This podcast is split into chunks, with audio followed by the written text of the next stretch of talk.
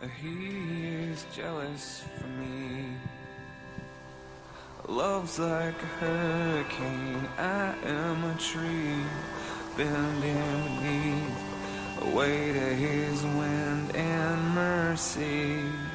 God loves you. And He loves you with a love that you don't even know anything about. Because there is no human love comparable to divine love. God loves you. He wants to forgive you. He wants to have fellowship with you. It doesn't make any difference how far you tried to run from God. He loves you. His eye is on you. He sees you. God created us in His image, and you as a person are important to God. The Bible says that God has the hairs of your head numbered. Every moment of your life is watched by God. God is listening. And God loves you. He's your friend. He'll put his arm around you. And he understands. And he answers. And he's sympathetic to your problem.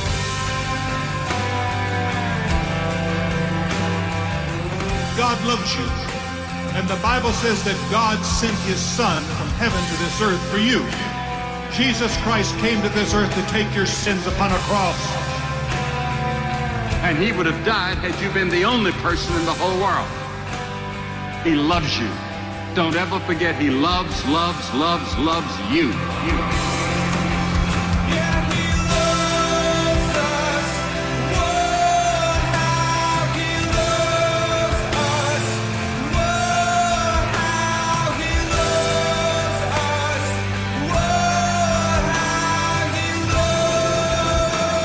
When Jesus Christ was nailed to that cross, he did that for you. That's how much he loves us. The Bible says, I have loved thee with an everlasting love. Forever and ever and ever and ever and ever. God loves you. Let's pray. Our Father, which art in heaven, hallowed be thy name. We gather here today, Father, because you are our Heavenly Father. And we gather here as your kids, kids who have trusted you, kids who have acknowledged that you paid their, for their sin when you died on the cross. Kids who have been redeemed and restored to an almighty God. One that pursues us and one that loves us. Lord, we're overwhelmed as we understand your love for us. It's part of Paul's prayer today. So we're going to pray that you would open our eyes even today. That something as simple as your love would explode in our minds.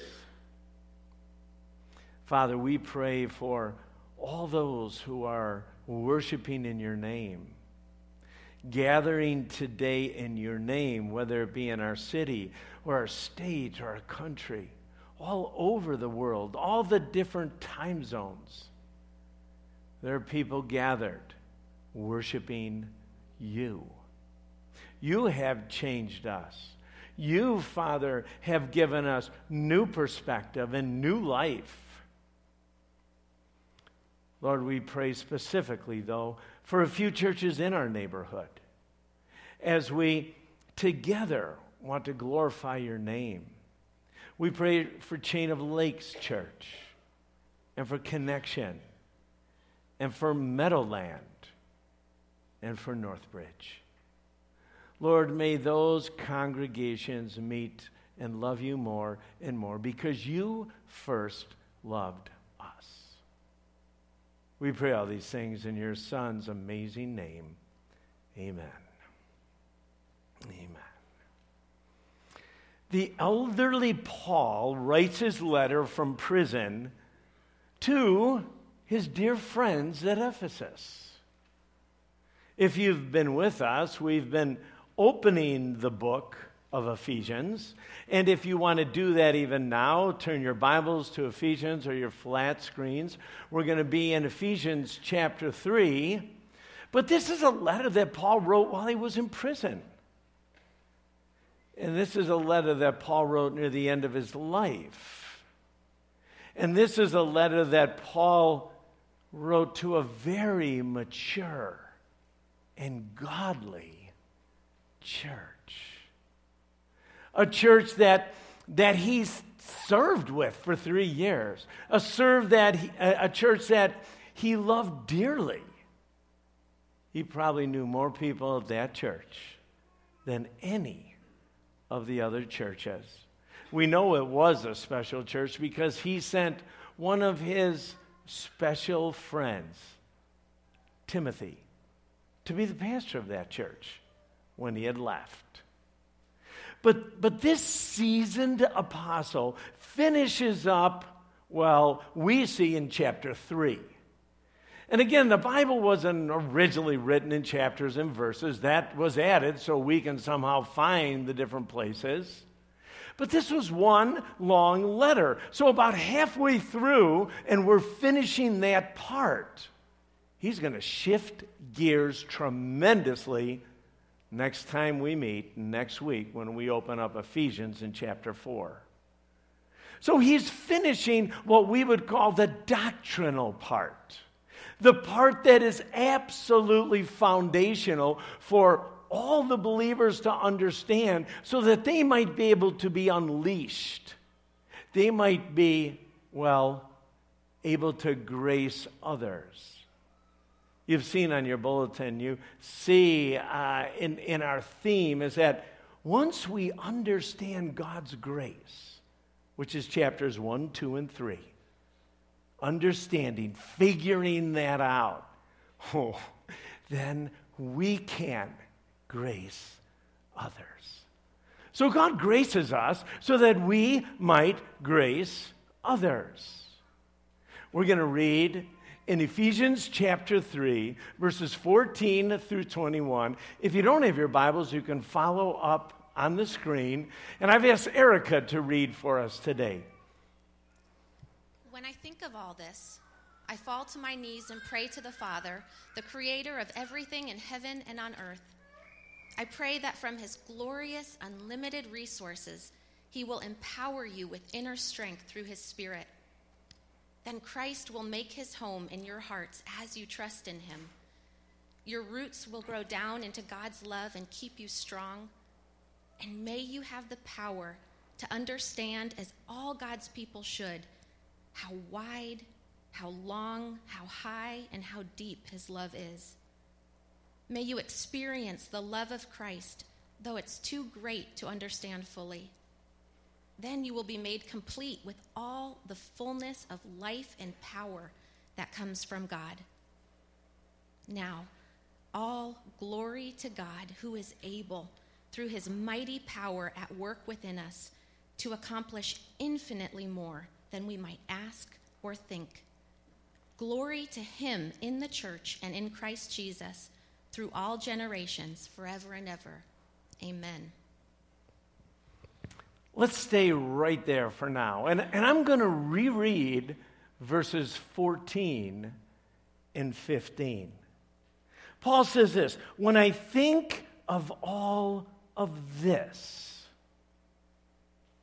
I fall to my knees and pray to the Father, the creator of everything in heaven and earth. You see, Paul actually brings up a picture that well, was very, very relevant to the Ephesians, especially the Ephesian elders.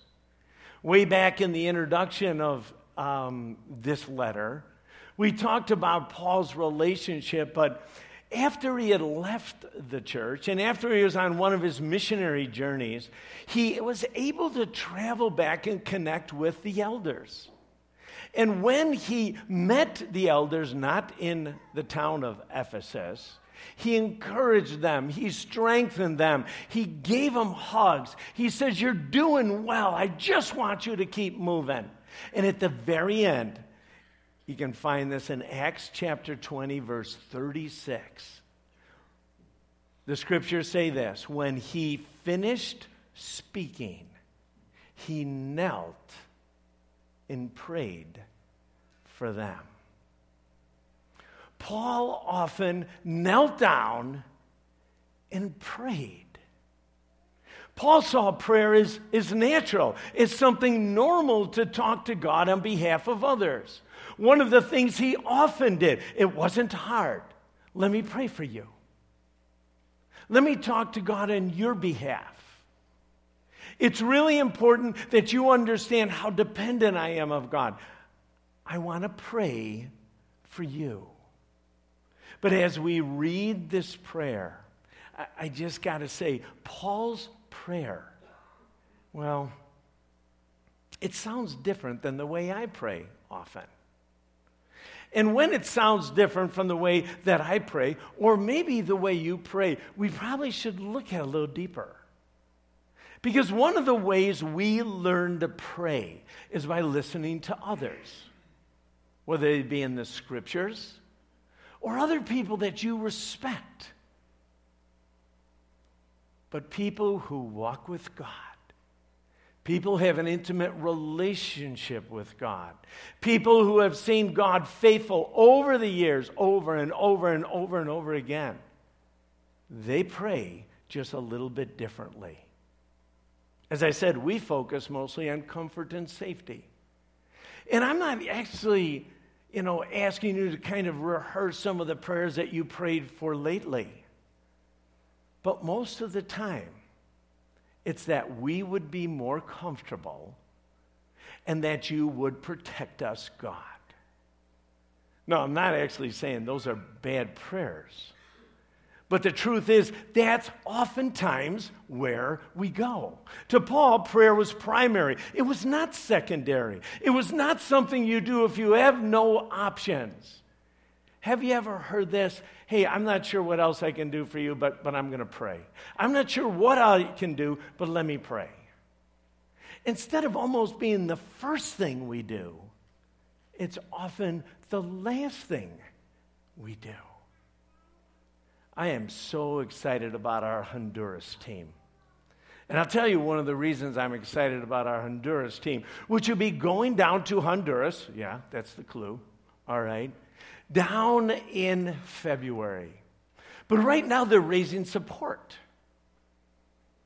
Not just financial support, but they're raising prayer support. Do you realize these 10 or 11 or 12 members are going to be getting on a plane? And the very morning that they leave, they're going to have 120, 130, 140 people praying for them. When they land, they're going to be prayed for. When they get the flat tire on one of their vehicles going to the compound, they can have absolute confidence that God's in the middle of this and God's going to give them strength because they have all these people praying for them that they would grow, that they would see God work in some new and fresh ways, and that they would change their perspective. How cool is that? In fact, when they're down there, they're going to start their days praying.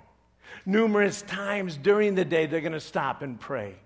They're going to talk to God and depend on God in, in a whole new, in a fresh way. Something that you just don't normally do here when you're here working. You just don't. In fact, my prayer is that some of those team members come back and they say, you know what I learned? I learned how important prayer was. Not only from all the saints back home, but what it meant to our team. You know, I want to say something about the posture of prayer. When I think of all this, Paul says, I fall to my knees and pray. You know, just a little bit before, in verse 12, all right, verse 12 of chapter 3, Paul is again writing this letter, and he says this Because of Christ and our faith in him, we now can come boldly and confidently into God's presence. In Hebrews chapter 10, starting at verse 19, it's up on the screen for you. And the author of Hebrews writes this And so, brothers and sisters, all those who are of faith, we can boldly enter God's most holy place because of the blood of Jesus. By his death, Jesus opened up a new and life giving way through the curtain into the most holy place. And since we have a great high priest who rules over God's house, let us go right into the presence of God with sincere hearts, fully trusting him, for our guilty consciences have been sprinkled with Christ's blood to make us clean, and our bodies have been washed with pure water. I'm not sure how many have ever entered the throne room of a king. I'm not sure if any of you ever met our president or one of our presidents. I'm not sure if, again, other dignitaries, you've come into their presence. But I can tell you this most of the time, you would not be casual. You wouldn't be flippant. You'd probably dress differently. You'd certainly clean up your mouth, right? I would. Not that it's so dirty or gross, but, but you use words differently. Because this is a person of honor. You see, culturally, back then, in the first century, it was normal when anybody prayed to stand, or sometimes what you would do is stand and hold your hand something like this. It's quite common in the early church. Just, well, acknowledging at that moment, hey, I'm praying, I'm talking to you, God. Would you receive my prayer? I want to hear what you want to tell me. I'm letting you know kneeling was not normal. But Paul says this twice. And he says, kneeling. I kneel. I, I'm overwhelmed by who you are, God, so I kneel. And to be quite honest, all the time, all the way through scriptures, when people had the opportunity to come into God's presence, there's something that overwhelmed them. Even as we read about it in Revelation. But kneeling shows submission, first of all. And most of the time, we don't like to submit. We, you know, we like being the boss. But there's something about getting down on your knees or knee before God. It shows respect, it shows reverence, it shows dependence, it shows adoration. It shows urgency. You say, Rick, well, you know, I mean, isn't praying enough? And, and yeah, praying is wonderful. But I think we as Americans forget just a little bit of how awesome and what great privilege we have of going into God's throne room. And one way to show it is to get down on your knees. Now, I know it's really hard to drive like that. I'm with you. Okay? But there are other times we can show God. In fact, I got to be honest. I'm jealous of some of the church traditions who have kneelers, to be quite honest. I think there's something about that something about kneeling down to an almighty God. Now, as I mentioned, this is Paul's second prayer in his, in his letter.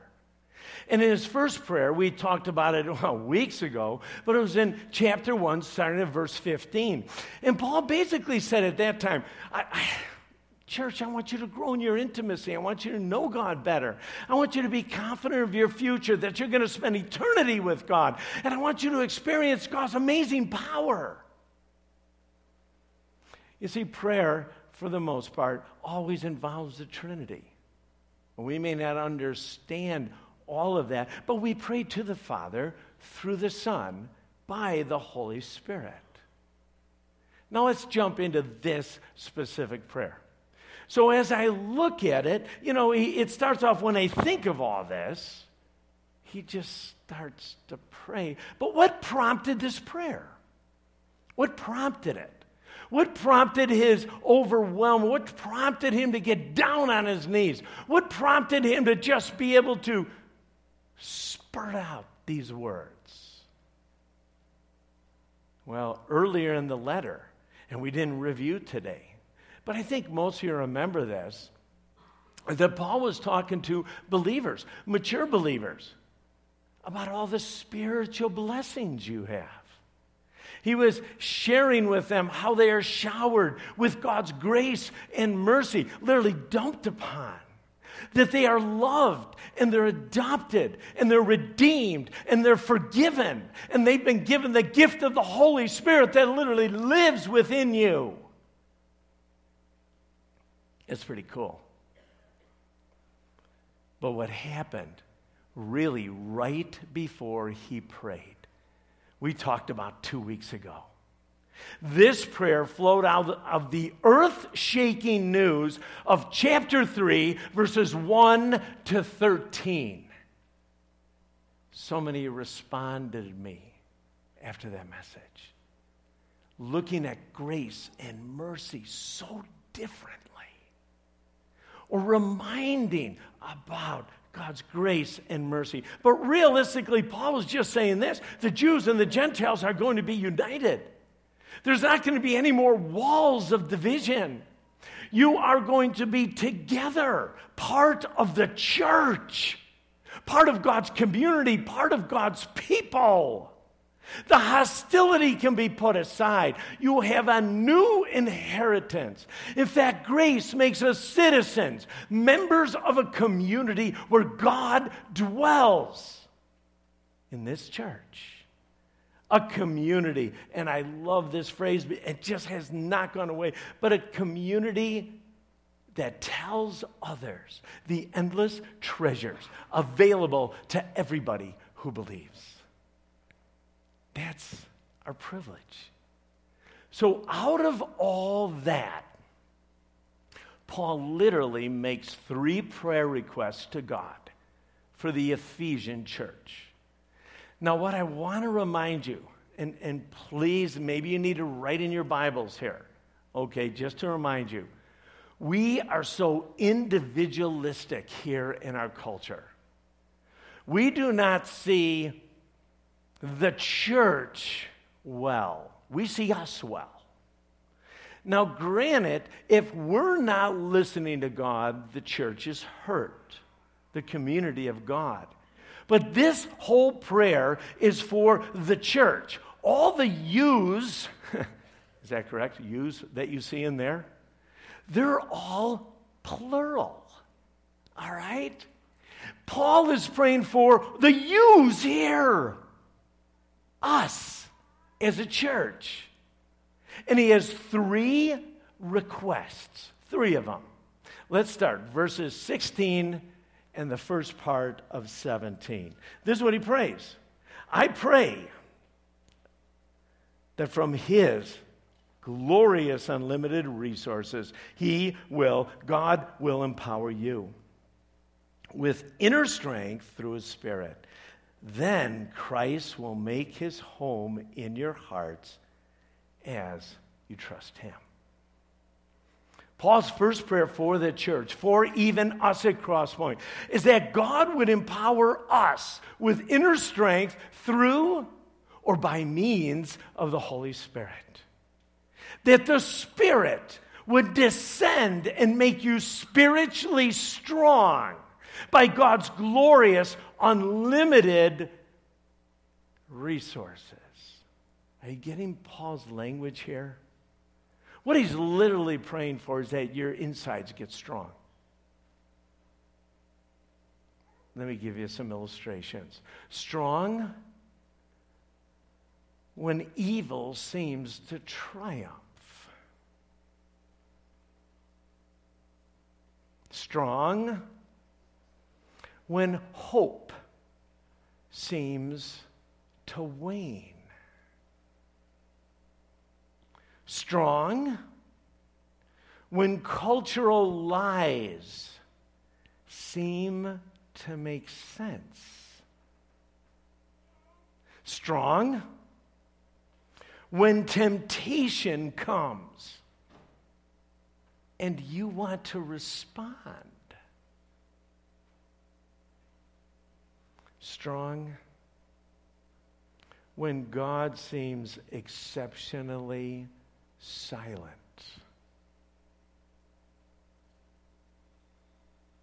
Strong when you feel like serving yourself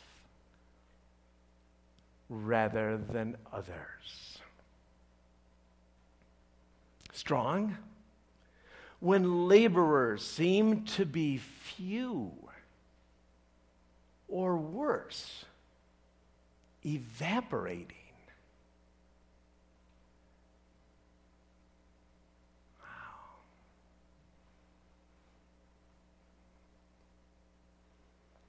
You know what? One of the things that happen in a church is that as people begin to learn and to grow in who God is, we begin to have faith in this God more and more and more because He is always faithful and He's always true. But there are things that sneak in. And sometimes the things that sneak in are lies from our culture. Like we're the most important. And you know what? I've already done my time down in children's area. I don't need to do that anymore. Or you can start filling in the blanks. And instead of as we get more mature, and I'm not even talking about age wise, instead of getting more and more and more excited about disciple making and spending time with others and mentoring others, we start thinking comfortably. And Paul is saying this I want to pray for you as a church. I want to pray that you remain strong all the time on your insides, that you get stronger and stronger in your faith so that you listen to me better. And then as you grow older in faith and in years, you become more and more and more involved, not less involved.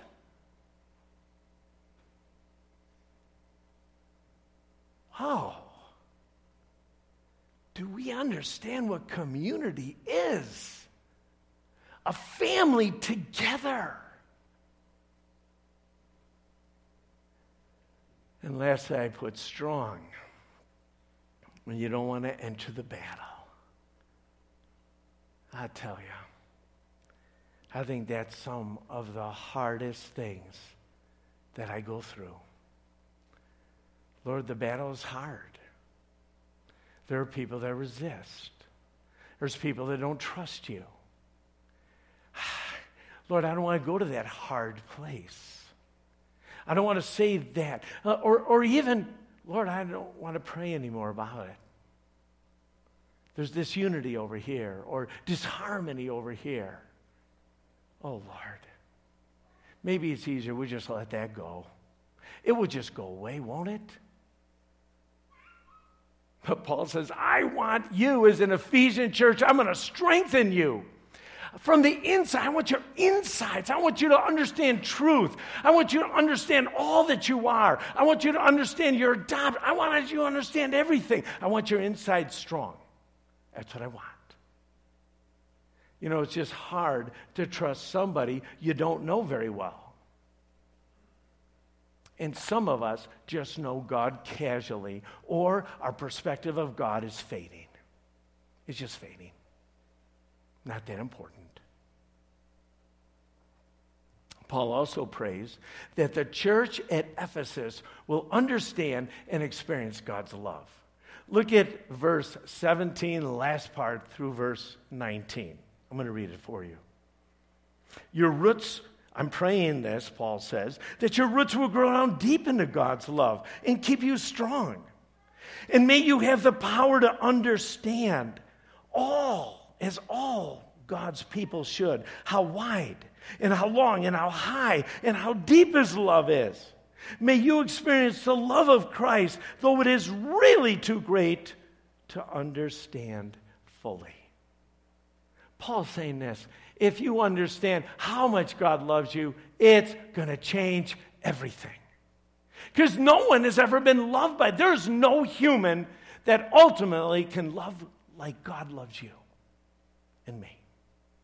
He's saying, Do you understand how much God loves you?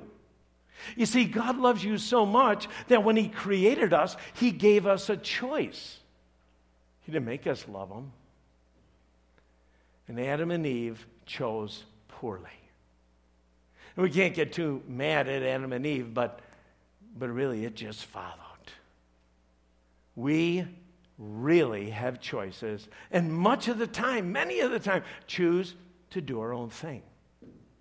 God loves you so much, He took abuse. He died for you. He redeemed you. And He gave you a choice. you heard Billy Graham. In just a few minutes, kind of share his heart. That, it, eh, folks, if you've never heard Billy Graham, that's about all he said. All the time. A million different ways. God loves you. And He sent His Son to not only give you abundant life, but eternal life. Wow. God loves you so much, He forgives, and He keeps on forgiving, and He keeps on forgiving. We see it all the way through the scriptures. We see it especially in the parable of the two sons, right? So many even know that parable, even if you're newer to the church. Where one son, part of the household, got so arrogant absolutely would crush a father in this culture. Said, hey, give me what I need to have. I mean, give me my inheritance early. Just give it to me. I don't really care about you, God. I don't care. And there's a whole lot in there. But he leaves and then wastes it all. and he has enough sense to come back. Because all the way through his life, he saw his dad was forgiving. His dad forgives him in spite of his absolutely foolish and ridiculous behavior, just like us. You know, God loves you so much, He gives timeouts. I have to say that because that's probably culturally correct. He actually spanks. Okay? According to Hebrews 12, all the way through Proverbs, God spanks. He says, Do you understand? I gave you abundant life. I gave you the way. I want to be yoked up with you. Would you take it? The word is not a bunch of rules, it's a, it's a love letter. Listen to it. I will show you life. And if you don't, well, I'll encourage you to listen. Every parent does it, loving parent. God loves you so much, He partners with us, yokes up with us. God loves us so much, He's preparing eternity with us. Oh, we had a little bit of time. It was a great time uh, last Friday. We had a senior luncheon. And our, our seniors gathered together. And, you know, I got to share from Revelation 21. And honestly, we just talked about what heaven was all about. we have no clue what God has planned for us.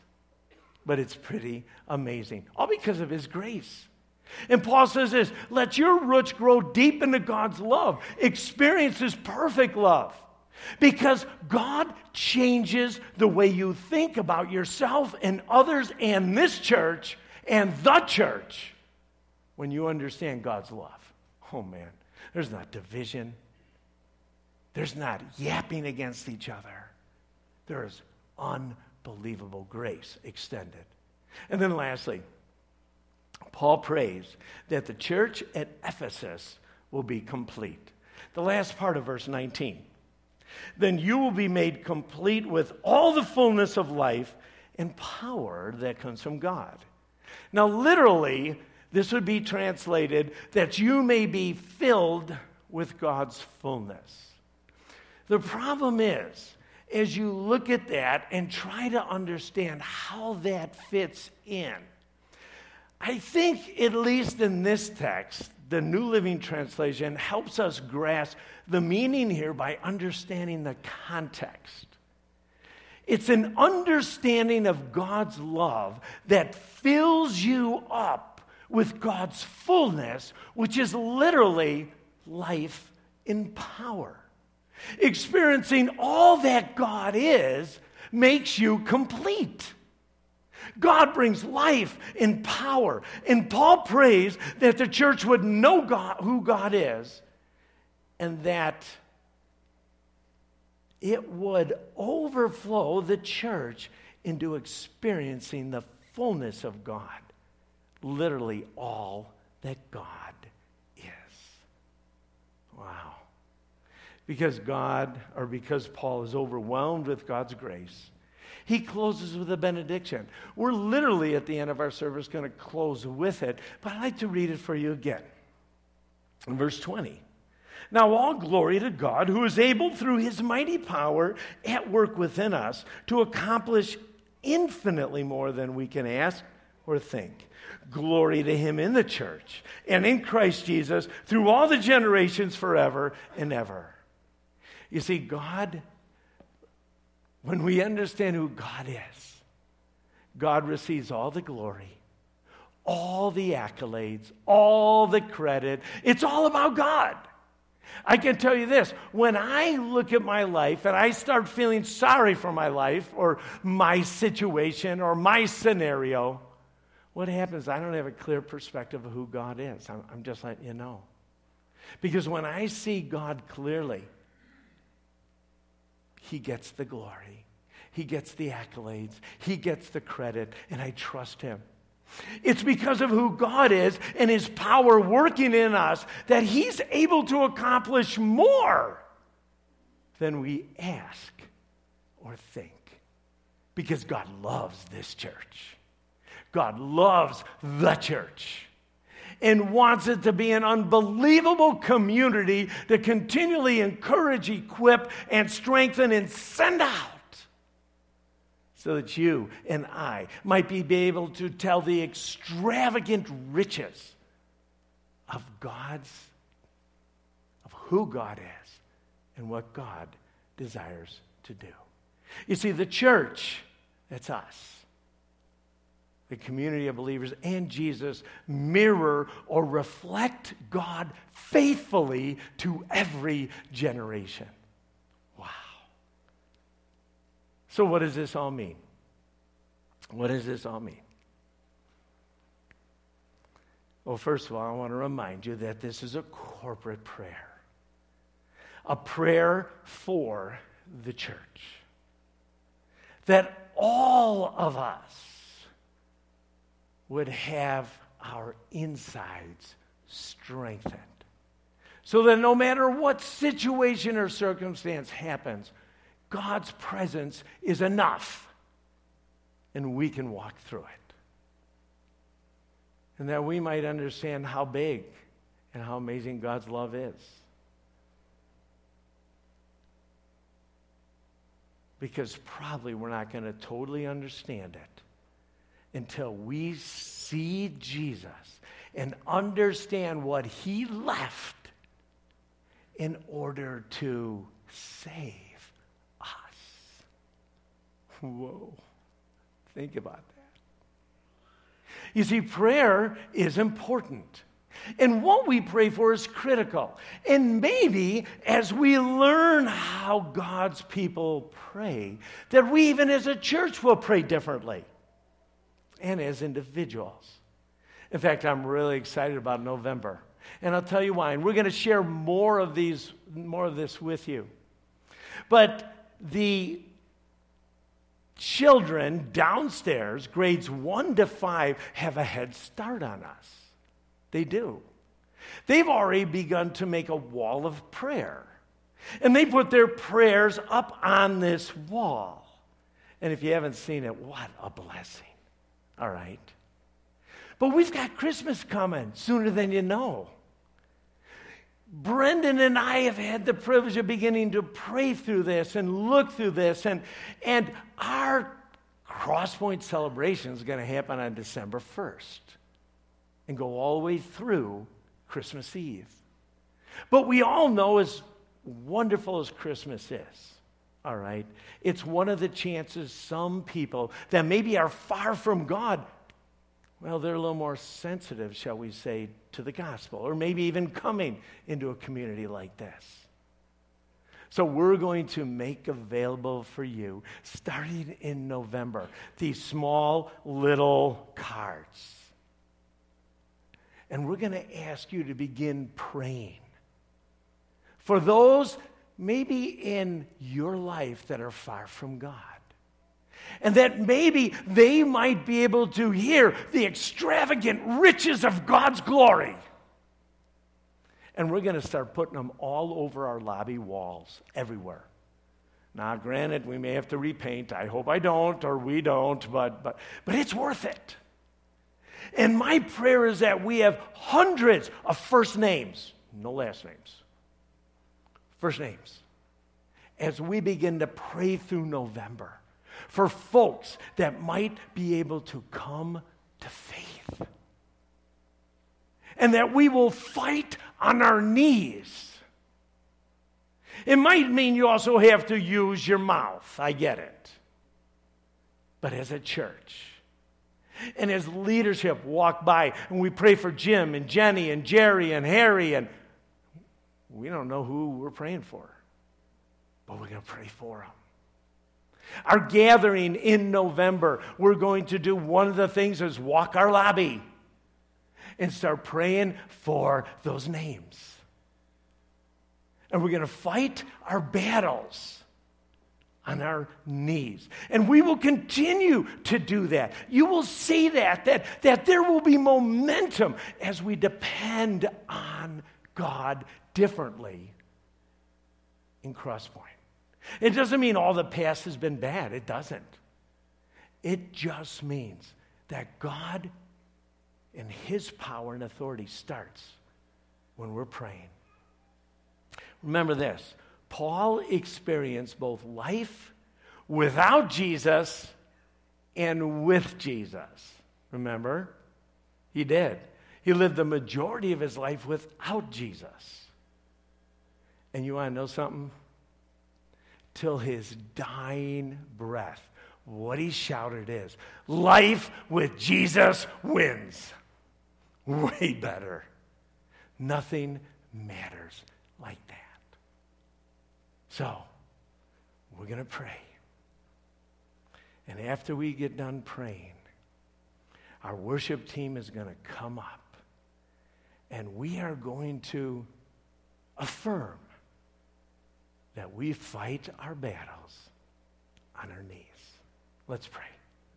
Lord, I ask you at this moment that you would strengthen us on the inside as a church that you expand our perspective of who you are, how much you love us, how much you care for us, how much you desire to fill us with your life and your power so that we might be able to well, be ambassadors and advocates that we ourselves would be living lives that are so attractive that it becomes questionable.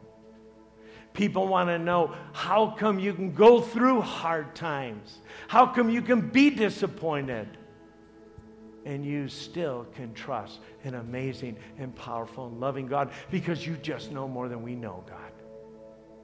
Oh, we'd like to be in on it, but we trust you. We trust you. And we desire deeply, Father, that you would work in us and through us. That as we come before you powerfully into your throne room, we just come boldly into it. that you would hear our prayers and that your kingdom would come and that you would be glorified. You're always glorified in Jesus, but that you would be glorified in this church. We pray this in Jesus' name.